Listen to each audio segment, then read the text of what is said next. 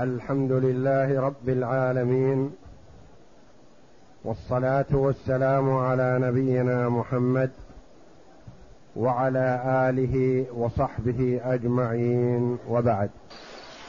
تقدم لنا الكلام على شيء من موضوع المناضله وهي المرامات رمي الغرض لأجل الإصابة وتعود الإصابة وأن المناضلة تصح في كل شيء ولا حرج فيها إلا أن الجعل إذا جعل فيها جعل فلازم أن تكون مشتملة على شروط لا بد منها. وكما تقدم لنا في السباق والمسابقة والتنافس على شيء ما من حمل الأثقال أو الكر والفر على الأقدام أو على غيرها مثلا أنه يجوز في كل ما يحصل به تقوية للجسد وإعانة على الجهاد في سبيل الله. إلا أن الجعل لا يجوز إلا على المسابقة والتنافس فيما ذكر عليه الصلاة والسلام في قوله لا سبق إلا في نصل أو خف أو حافر. ثلاثة أمور. وهذا النصل اللي هو المناضلة. المناضلة التي هي الرمي النصل الذي هو الرمي. وتقدم لنا أنها يشترط لها ثمانية شروط. لابد من توفرها حتى يصح أن يكون الجعل بحق. أحدها تعيين الرماة. لابد ما يقال مثلا هذا الفريق وهذا الفريق يرمي منهم واحد وهذا واحد فقط. ولا يعين بل لا بد من تعيينه. يقال فلان مع فلان.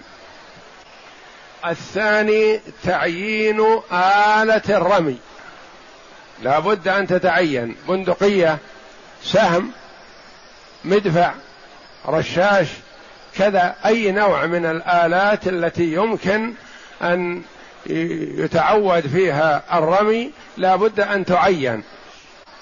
الثالث أن يرمي غرضا محددا لأن التنافس في الإصابة. وأما بعد الرمية أو قربها فهذا فائدته قليلة. وإن كان فيه فائدة لكن فائدته قليلة. لكن الذي فائدته عظيمة ومقصود اتقان وجودة الرمي بالإصابة. أن يصيب الغرض المقصود. والثالث أن يرمي غرضا يعني معين. الرابع أن يكون قدر الغرض معلوما. أن يكون قدر الغرض معلوم. يعني الشيء الذي يكون عليه الذي يراد إصابته يكون معلوم. يتفق عليه قبل وجود آه، بيان الجعل مثلا. لأنهم قد يتفقوا على جعل فيكون أحدهما ما يستطيع إصابة مثل هذا الغرض لأنه دقيق وصغير. فلا بد قبل تحديد الجعل أن يكون الغرض معلوم لدى الطرفين. أنه لوح أو نقطة سوداء أو بيضاء أو دائرة أو شيء ما يعرف قدره. ثم جاء المؤلف رحمه الله بقيود في هذا الغرض وأطال فيه وبين أنواع الضربات وأنها قد آه، تضرب فقط أو تهشم فقط أو تخرق فقط أو تخرق وتخرج وهكذا أنواع دقيقة آه، يمكن الرجوع إليها عند الحاجة إليها. الخامس أن يكون المدى معلوما. اقرأ. الحمد لله رب العالمين والصلاة والسلام على أشرف الأنبياء والمرسلين نبينا محمد وعلى آله وصحبه أجمعين. قال المؤلف رحمه الله تعالى الشرط الخامس أن يكون مدى أن يكون مدى الغرض معلوما. أن يكون مدى الغرض معلوما. ما يقال نرمي في هذه الجهة. نرمي في هذه الجهة. لا. لابد أن يكون معلوم. كم مقداره؟ مئة متر خمسين متر خمسمائة متر وهكذا. يكون الغرض يعني المسافة والمدى معلوم لأن من الرماة من يصيب إذا كان مئة متر. لكن إذا كان أكثر من مئة متر يعرف أنه لا يصيبه أو لا يراه بعينه مثلا. فلا بد أن يكون المدى معلوم مقداره بحيث أنه تكثر إصابة مثل هذا بخلاف ما إذا كان يصعب الإصابة في مثل هذا فلا يجوز أخذ الجعل وجعل الجعل فيه. نعم. مقدرا بما يصيب مثلهما في مثله عادة. يعني حسب حال الرماة. الرماة مثلا واحد اعتاد أنه يصيب في حدود مئة متر. الآخر اعتاد أنه يصيب في مثل ثلاثمائة متر مثلا. فما يصح لمن عادت إصابته مئة متر أن يتنافس مع صاحب ثلاثمائة متر لأنه يعرف أنه ما يستطيع هذا ولا يدركه. فلا بد أن يكونوا يعرفون أنهم جرت العادة أنهم يصيبون في هذه المسافة سواء. لأن الإصابة تختلف بالقرب والبعد فاشترط العلم به. نعم. فاشترط العلم به كالنوع.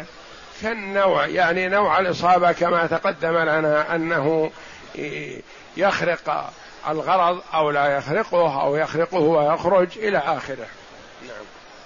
وإن جعلاه قدرا لا يصيبان في مثله أو لا يصيبان إلا نادرا كالزائد على ثلاثمائة, ثلاثمائة ذراع لم يجز. نعم إذا جعله مسافة قل أن يصيبوا فيها أو بعيد أن يصيبوا فيها فلم يجز لأنه يعتبر من المراهنة ومن ال... في أمور تجهل غالبا. إذا كان معروف مثلا هم يصيبون عادة في حدود 300 متر وجعلوا المسافة 500 متر مثلا فما يصح لأن هذا ما يصيبون فيه. لأن الإصابة تندر في مثل هذا فيفوت الغرض. يفوت الغرض من تعود الإصابة. إذا كانت الإصابة فيه شبه مستحيلة أو بعيدة كل البعد ما يحصل فيه فائدة. والغرض من جعل الجعل في المرامات والمناضلة التعود والتنافس فيما يدركانه. فصل. الشرط السادس. أن يكون الرشق معلوما. أن يكون الرشق معلوما. والرشق بكسر الراء عدد الرمي لأن الحذق في الرمي لا يعلم إلا بذلك. أن يكون الرشق معلوما. يعني نقول مثلا يتنافسان يرمي كل واحد منهما عشر مرات.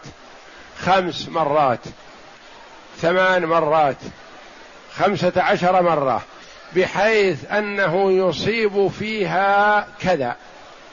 يعني ست يصيب في ست من عشر يصيب في أربع من ست يصيب في ثمان من عشر وهكذا. ولا يجوز أن يقال يصيب في عشر من عشر لأن هذا نادر. أو خمس من خمس. يقال يصيب في ثلاث من خمس رشقات والرشقة والرشقة الرمية.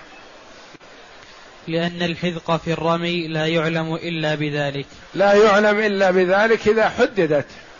ما يقال نترامى مثلا إلى متى متى ما شئنا ما يصلح. لا بد أن يحدد العدد. نعم. فصل. الشرط السابع. أن يكون عدد الإصابة معلوما كخمسة من عشرين ونحوها. الأول في العدد والثاني هذا الفصل السابع الشرط السابع أن يكون أن تكون الإصابة محددة من العدد. مثلا يتراميان كل واحد يرمي الغرض مثلا عشرين مرة ثلاثين مرة عشر مرات خمس مرات هذا الرشق. والإصابة يقول مثلا إذا أصبت في سبع مرات من عشر استحققت الجوع. إذا أصبت ست مرات من عشر ما تستحق. فيكون محدد القدر الذي يستحق فيه الجعل نعم. ويعتبر, ويعتبر أن يكون إصابة لا يندر مثلها. ما يجوز أن تحدد الإصابة يندر مثلها. مثلا يقول بشرط أن تصيب عشر في عشر رشقات. يقول لا هذه نادرة ولا تدرك. أو مثلا يصيب تسعة عشر من عشرين رشقة. هذا نادر. يصيب خمس مثلا من عشر. ثمان من اثنى عشر وهكذا. شيء معقول. فإن شرط إصابة الجميع أو تسعة من, عشر من عشرة لم يصح لأن هذا يندر فيفوت الغرض. فيفوت الغرض. يعني يندر أن يحصل أن يصيب الرامي عشر في عشر رشقات. خمس في خمس رشقات. ما نادر. وإنما يجعل له فرصة. يقال تصيب سبع من عشر. ثمان من إحدى عشر من ثلاثة عشر خمس من خمسة عشر مثلا حسب ما يعرفان حالهما. أما أن يقال تصيب تسع من عشر فهذا يقول نادر فما يصح أخذ الجعل عليه. ويستحب أن يبين حكم الإصابة هل هي مبادرة أو, أو محاطة؟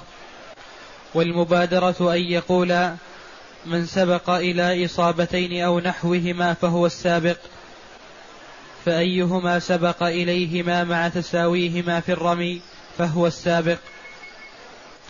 فإذا رمى كل واحد عشرة فأصاب أحدهما إصابتين دون الآخر فهو السابق. ولا يلزم إتمام الرمي لأن المقصود قد حصل. ويستحب أن يبين حكم الإصابة هل هي مبادرة أو محاطة. الإصابة نوعان مبادرة ومحاطة. المبادرة يؤخذ من اسمها يعني الوصول إليها أسرع. يقال إذا أصبت في اثنتين متواليتين فأنت السابق. إذا أصبت في إصابتين من كذا فأول ما يحصل على إصابتين يكون يستحق الجعل والآخر ما حصل. مثلا يقول أمهلني حتى أحصل مثلك نقول لا. اتفقتم على أن من يحصل على ثلاث إصابات هو الأول هو صاحب الجعل. مبادرة يعني من العدد حينما يصيب في العدد المطلوب يأخذ الجعل. يقول مثلا نترامى نرمي مناضلة. كل واحد منا خمس مرات. يعني الرشق عبارة. لكن اللي يصيب في اثنتين الأول هو صاحب الجعل فيرمي هذا مثلا أصاب في الأولى. ورمى صاحبه أصاب مثلا. ثم رمى الأول فأصاب الثانية. ثم رمى الثاني فلم يصب. من يأخذ الجعل؟ الأول. لأنه أصاب في الاثنتين في المبادرة الأول. ما يقول أمهلني حتى أخذ رشقة ثالثة لعلي أصيب فيها وأكون مثلك؟ يقول لا. هذه المبادرة يعني من يصيب العدد المطلوب الأول يأخذ الجعل. ولا يقال هذا يأخذه عندما يضرب هو مرتين وصاحبه ما ضرب إلا مرة واحدة. يمهل صاحبه يضرب مثله. فإذا ضرب الأول مرتين وأصاب وضرب الثاني مرة وأصاب. فيعطى المرة الثانية. فإن أصاب فحينئذ كلهم أصابوا ولا يكون فيه جعل لأحدهما. وإن لم يصب الثاني أخذ الأول الجعال ولا يلزم إتمام الرمي لأن المقصود قد حصل. وإن أصاب ولا يلزم إتمام الرمي عليه حسب ما اتفقوا خمس أو عشر. نقول خلاص ظهر السبق. فإذا ظهر السبق نتوقف ما يحتاج إلى إتمام الرمي نعم. وإن أصاب كل واحد منهما من العشرة إصابتين فلا سابق منهما يعني إذا تساووا في الإصابة فلا سابق منهما ويبقى الجعل محفوظ للمرة الثانية نعم. وبطل النضال يعني ما حصل مسابقة وسبق لأحدهما كلهم تساووا. لأن الزيادة على عدد الإصابة غير معتد بها. نعم. فإن رمي العشرين فلم يصب واحد, واحد منهما إصابتين أو أصابها معا أو أصاباها معا فلا سابق فيهما. ما له سابق يعني إذا تساووا أو ما أصاب أحد فلا سابق منهما نعم. وأما المحاطة المحاطة التنزيل نعم. فهي أن يشترطا حط ما تساويا فيه من الإصابة ثم من فضل صاحبه بإصابة معلومة فقد سبق. المحاطة يعني يقول نرمي نصيب خمس ثم اللي يصيب السادسة بعد الخمس يأخذ الجعل. فإذا رمي خمس حينئذ كلهم تساووا فيها أعطيهم الدرجة المميزة مثلا وهي السادسة. أصابا معا لا جعل حينئذ. أصاب واحد دون الآخر أخذ الجعل. والمحاطة وأما المحاطة فهي؟ وأما المحاطة فهي أن يشترطا حط ما تساويا فيه من الإصابة. حط ما تساويا فيه يعني تنزيله. يعني رمى هذا خمس وأصابه هذا خمس وأصاب يقول لا اعتبار لها. كل ما تساوينا ألغيناها. ثم نقول لنا الخمسة الثانية. فواحد جاب ثلاث والآخر ما جاب إلا اثنتين أخذ الجعل. ثم من فضل صاحبه بإصابة معلومة فقد سبق. نعم. فإن شرط فضل ثلاث إصابات فرميا خمسة عشر, خمسة عشر أصابها أحدهما كل كلها وأخطأها الآخر فالمصيب سابق. السابق الذي أصاب الضربات كلها. نعم. ولا يجب إتمام الرمي لعدم الفائدة فيه. لأنه عرف السابق منهما. نعم. لأن أكثر ما يحتمل أن يصيب المخطئ الخمسة الخمسة الباقية ويخطئها الأول. ولا يخ ولا يخرج الثاني بذلك عن كونه مسبوقا. هو مسبوق على إذا تبين السبق من أول الأمر فلا فائدة حينئذ في الاستمرار. نعم. وإن كان في إتمامه فائدة مثل أن يكون الثاني أصاب من الباقي له فرص أن يصيب فيأخذ فيترك يبقى يستمر. لكن إذا أيس من سبقه نقول توقفنا يكفي. مثل مثل أن يكون الثاني أصاب من الخمسة عشر تسعة فإن فإذا أصاب الخمسة الباقية وأخطأها الأول لم يكن مسبوقا وجب إتمام الرمي. فإن أطلق العقد انصرف إلى المبادرة لأن العقد المبادرة هي الأصل نعم لأن العقد على المسابقة والبادر سابق ذكر هذا القاضي وقال أبو الخطاب أبو يعلى رحمه الله نعم. وقال أبو الخطاب يشترط بيان ذلك في المسابقة. يعني ما تصح المسابقة إلا إذا بين أهي مبادرة أم محاطة؟ نعم. لأن الغرض يختلف به فمن الناس من تكثر إصابته في, في الأول دون الثاني فوجب اشتراطه كقدر مدى الغرض. يقول لا بد أن يشترط أبو الخطاب رحمه الله. لأن في هذا تمييز للاثنين. لأن أحدهم قد يكون تعود أنه يصيب في الضربات الأولى ثم بعد ذلك يختل توازنه. ومن الرماة مثلا من تفوت عليه ثلاث أربع لا يصيب فيها ثم يركض في الأخير وتكون إصابته جيدة. يقول أبو الخطاب لا بد أن يبين أهي مبادرة أم محاطة. وأبو يعلى رحمه الله يقول يجوز وتنصرف إلى الأولى المبادرة التي هي الزيادة. فصل. فمن, لا فمن الناس من تكثر إصابته في الأول. فمن الناس من تكثر إصابته في الأول دون الثاني فوجب اشتراطه كقدر مدى الغرض. الشرط الثامن سيأتي إن شاء الله. والله أعلم. وصلى الله وسلم وبارك على عبده ورسول نبينا محمد وعلى آله وصحبه أجمعين.